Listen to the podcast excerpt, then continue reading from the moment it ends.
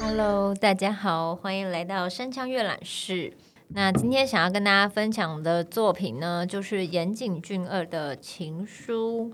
这本《情书》呢，我觉得大家应该是都看过电影，但不一定看过他的书，对吧？因为电影很经典嘛，它里面的那个台词，大家可能看过一次以后，都可以顺利的模仿出来，然后顺便连那句经典的日文都会彼此一直呼喊这样子。我不太确定大家有没有去看过他的原著的文字的书，因为像我个人的习惯就是，如果我看了一个作品，我很喜欢，他如果有出相关的，例如说原著小说或是一些剧本书的话。我也会把它纳入我的阅读清单里面，因为其实不同的媒介呢，能带给观众不同的刺激。影像是用视觉、听觉接收，那文字呢是用视觉，它可能耳边并不会有像电影那样的听觉跟画面。可是当文字到你的脑袋中，它透过你的想象力，经过你。对一些文字的感觉，你的体验的深刻程度，它有可能会因为你的想象力而更深刻，而且是独一无二的。那我觉得，在阅读这种已经可能拍成影片了，或是你在拍成影片之前你就先看过原著的作品呢，通常他们的共同点就是它会让你很有身临其境的画面感。嗯，就有点像 VR 吧，在你心中的小 VR，当你。对这个文字的感觉越深刻，你投入的成分越多，你看到的画面就越清楚。有点像是电视的杂讯，就是如果你的线没有接好，你看到的都会是一丝一丝不清楚的杂讯。可是当你把线转紧了，你跟这个文字对上频率了，你可能就可以接收到创作者要传递出来的讯息跟那个明亮的画面。那那个东西会像幻灯片。或是像一个无杂讯的画面一样，在你心中播放。所以我觉得阅读不同媒介的同一个作品的创作呢，就像在不同舞台上看到这个作品重新被扮演。一个可能是在文字咀嚼后，在你心中放映；一个可能就是你坐进电影院，在大荧幕上放映，你从外接受的刺激。那不管是由内而外，或是由外而内的刺激。我相信，好的故事就是会在你心中投进一颗小石头，在你没有察觉的时候，那个涟漪已经无限延伸到岸边。这就是我很喜欢阅读的理由。所以，即使你已经看过《情书》，我还是想要跟你分享这本书。我就翻到这本书的两百四十七页，第十二章节。这个开头呢，是藤井树，女生的藤井树。回信给渡边博子小姐。那我从这封信开始念。渡边博子小姐，你好，我爸是因为感冒久治不愈而过世的。这件事发生在我国中三年级时的新年。新年期间就忙着办丧礼，家里乱成一团。丧礼结束后，妈妈又因为过度劳累而病倒了。所以即使新学期已经开学，我还是暂时不能去上学。有一天，我买东西回来，发现玄关站着一个人。我正猜是谁，原来是他。不过他看见我时，大概也吓了一跳。我问他：“你在这里做什么？”他居然还反问我：“你才是，为什么在家？”然后我们异口同声地问对方：“怎么没有去上学？”我还记得那奇妙的瞬间，我还以为他找我有什么事。原来是要我帮他归还从图书室借出来的书而已。我记得是三本或四本的《追忆似水年华》。这种书就算摆在中学的图书室里，也不会有人去碰。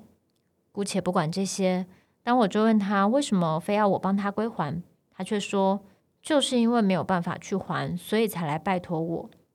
我问他为什么，他也没有说理由，他只说你别管为什么。拜托你了，硬是把书塞给我就回去了。直到一周后，我终于到学校上课的那一天早上才知道真相。一进教室，我发现他桌上摆着花瓶。我的心跳几乎要停止了。结果这不过是男生的恶作剧罢了。我问了同学，他们说他突然转学了。原来如此，所以他才没办法还书。你猜我接下来做了什么？我说我讨厌这种玩笑，随即就把他桌上的花瓶砸烂了。那一瞬间，班上变得鸦雀无声，所有人的目光都集中在我身上。现在想想，为什么那么做，我自己也不清楚。不过，我一定是在生什么气吧。至于为了什么事情，我已经想不起来了。或许当时我自己也不清楚。接下来，我一个人去了图书室，为了实践对他的承诺。这么说是不是有点夸张？总之，我只是把答应替他还的书如实的归还图书室。这是我们之间最后的插曲，也是最后一个我能告诉你的故事。藤井树。那这一封是他回给柏子女士的信，大家应该如果有看过影像的话，就知道柏子女士跟藤井树其实长得是一模一样的。当然，影像里面的扮演者是同一个人。在男生的藤井树过世以后，柏子女士本来是想要写给藤井树，结果没想到意外的来到女生的藤井树的手上。那因为都叫藤井树嘛，所以邮差就觉得就是这个藤井树。那他们也因为名字的关系，所以中学的时候常被大家恶作剧啊。就在他们当值日生的时候，就是画一下爱心啊，画一只伞啊，就是起哄那种中学生的时候的一些玩笑。他意外的认识了这个女生的藤井树，然后就开始问她男友以前跟她中学时候的一些记忆。然后这个女生的藤井树就是跟这个脖子小姐就开始通起信来，诉说他们以前的一些回忆。里面这封信里面提到的玩笑，就是通常只有在一个人离开这个世界，大家才会在他的座位上摆上鲜花。所以他很久没有去上课以后，突然看到原本的那个男生藤井树的同学桌上有一束。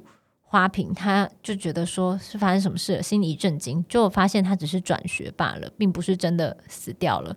然后他就非常生气的把那个花瓶打破。他就是把这些以前小时候细琐的事情如实的陈述给柏子女士，这样子也诉说自己不知道当时为什么要这么做。那因为柏子女士一直觉得说她的男朋友就是男生的藤井树，该不会是因为他跟这个女生的藤井树长得一模一样，当初才会选他的吧？觉得他们之间的那些美好的瞬间，例如说，她那时候跟她男朋友那个男生的藤井树，一看到他就跟他说：“你相信一见钟情吧？”然后就问他说：“你相不相信一见钟情？”他就觉得嗯，怎么一个很错愕，就第一次这样子直接这样开口问他，然后下一句就说：“那你要不要跟我交往，当我女朋友？”他本来一直觉得那都是一个浪漫的瞬间，但是当他偶然间发现有这个女生的藤井树存在。然后看了他们以前的毕业纪念册，发现他们几乎长得一模一样的时候，他顿时觉得这件事好像有点不可原谅，甚至有点吃醋。对，因为这个男生的藤井树后来因为意外过世了嘛，如果大家看电影就知道。然后我觉得小说里面描述的，用文字描述的，其实有一种很复杂的情绪。他一边写信给女生的藤井树，打听这个男生的藤井树年轻的时候跟他之间的。一些故事，因为他就想说，嗯，你们该不会是初恋吧？那你们之间有发生什么事情吗？他就都很想知道。可是这个女生的藤井树一直说，呃，我跟他就是真的不熟啊，就是以前除了因为名字被开玩笑之外，然后没事一起在图书馆工作，然后他都不帮忙啊，反而就是一直在惹麻烦。他都是用一种很细琐、很生活的事情在诉说，可是脖子小姐就觉得说，其实一定有一些情愫，只是你没有发现吧。这个藤井树小姐呢，我觉得她在不管是在影像里，或是在这个书里面，你都会觉得她真是一个反应慢半拍又很可爱的女生呐、情窦初开，然后那种暧昧，或是小男生要表达自己的喜欢，但是可能会是用捉弄这个女生的方式，他可能从小到大都看不懂吧。所以在书里面，就是我觉得这些描述其实很有趣。那我还想要再念一下后面这个东西，可能在事过境迁后，慢慢的揭晓的那一瞬间，这个傻傻的女生藤井树是什么样的反应？那我们就来到两百五十三页。遥香、阿彩和惠子是色内中学图书管理员。最近流行一个叫做“寻找藤井树”的游戏。有一天，一个叫久保田的男生在图书室里偶然发现一张卡片，一张只签有藤井树这个名字的借书卡。这证明这本书只有藤井树一个人借过。后来，这样的书又发现了好几本，卡片上都只有藤井树一个名字。久保田每天都废寝忘食地寻找这种书。不久，其他图书管理员也知道了这件事。不知道何时开始，大家便争相寻找这种书。这就是寻找藤井树的游戏。有一天，又发现了一张新的借书卡，发现他的铃木遥香觉得我有这张卡片，应该送给原本应该拥有它的人。于是和伙伴们一起来到那人的住处，那个住处也就是我家。面对突然出现的客人，我吓了一跳。学生们显得有些害羞而踌躇不前。结果遥香说：“我们发现了一件好东西。”说着，把一本书递到我眼前。那是马塞尔·普鲁斯特的《追忆似水年华》，就是他那时所留下的那本书。学生们对着目瞪口呆的我喊着：“里面，里面的借书卡！”我照着他们所说，看了看里面的借书卡，上面有藤井树的签名。可是学生们依旧嚷着。背面，背面！我不明就里，毫无防备的把那张借书卡翻了过来。我说不出话来，那是中学时代的我的画像。回过神来，发现他们正津津有味的偷看我的表情。我一边故作镇定，一边想把卡片放进口袋里。但不巧的是，这件我喜欢的背心裙上竟然没有任何口袋。大家有没有觉得很浪漫？其实就是这个傻傻的女生，在莫名其妙的接到了一个信，开始跟柏子女士回信之后，然后也因为柏子女士的要求，她回到了他们的中学，去拍了一些他们中学的操场啊、图书馆的照片给柏子女士。当时呢，那个图书馆都一直有一个传说，就是他们要找那个有一些借书卡上只有藤井树的那种借书卡的书。那时候他跟藤井树。呃，女生藤井树跟男生藤井树一起在图书室里面工作的时候呢，那个男生藤井树都不帮忙，但他就会一直去借那些很冷门的书，在那个书上写下自己的借书名字。其实中学生嘛，就跟现在一样，其实大家真的会去看《追忆似水年华》的人几乎是没有。那当然有很多冷门的书籍，然后藤井树就这样一本一本借，然后一本一本写。女生的藤井树就一直要帮他还书。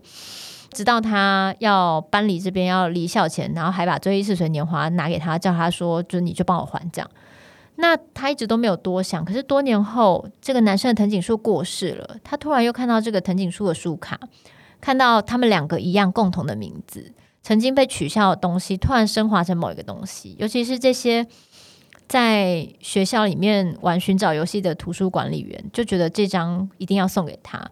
他又看到当初就是藤井树叫他还的书，他不经意的翻到背面，我觉得那个在电影的影像画面上跟在书里面都让我同样心跳漏一拍。你发现一个人的心意，他可能被藏在某个地方，那这种暗恋或是这种暧昧的情愫，他没有透过语言，然后甚至他的行为可能一直都是捉弄这个小女生，所以这个女生都没有察觉到，可是身边的人。理解他的人都察觉到了，只有当事人不知道。这不就是某一种暗恋的那种吗？全世界都知道我在暗恋你，只有你不知道，就是这种感觉。所以他翻过来发现啊，竟然是自己中学时候的画像。因为这个男生很会画画，他看到的那一瞬间，真的就是有一种那个情感已经结束了，而且这个人也不在了。可是那个东西，那个温暖的心意，可能突然涌上来，一时之间也不知道怎么反应。想要把这个东西收起来，却发现自己最喜欢的这件背心裙上没有任何口袋可以收起来，有点像这个心意，他现在也不知道要放在哪里。所以我觉得文字的描述，它可能可以更细致的做到这一点。那影像上，可能它就是一翻过来这样子。你透过文字，就是这最后一段的小文字，你都甚至可以感觉到那个心慌，跟不知道要把这样的心意安放在哪里的那一种连接感。所以，我觉得重新阅读一个影像作品或是一个文字作品，如果你对这个故事已经有一个熟悉度的话，透过不同的媒介，你还是可以重新感受这个故事。然后，那个深刻度跟你的想象力延伸度会带你去到你心里面可能更多情感有连接的部分。好的作品就是可以透过不同的媒介都可以感动人。相信大家如果对爱情有一些幻想，还是有一些放在心里很难安放的情感，就翻开这本小说，看看这本情书，然后想办法把你心中的感情诉说给需要知道的人知道，趁还来得及。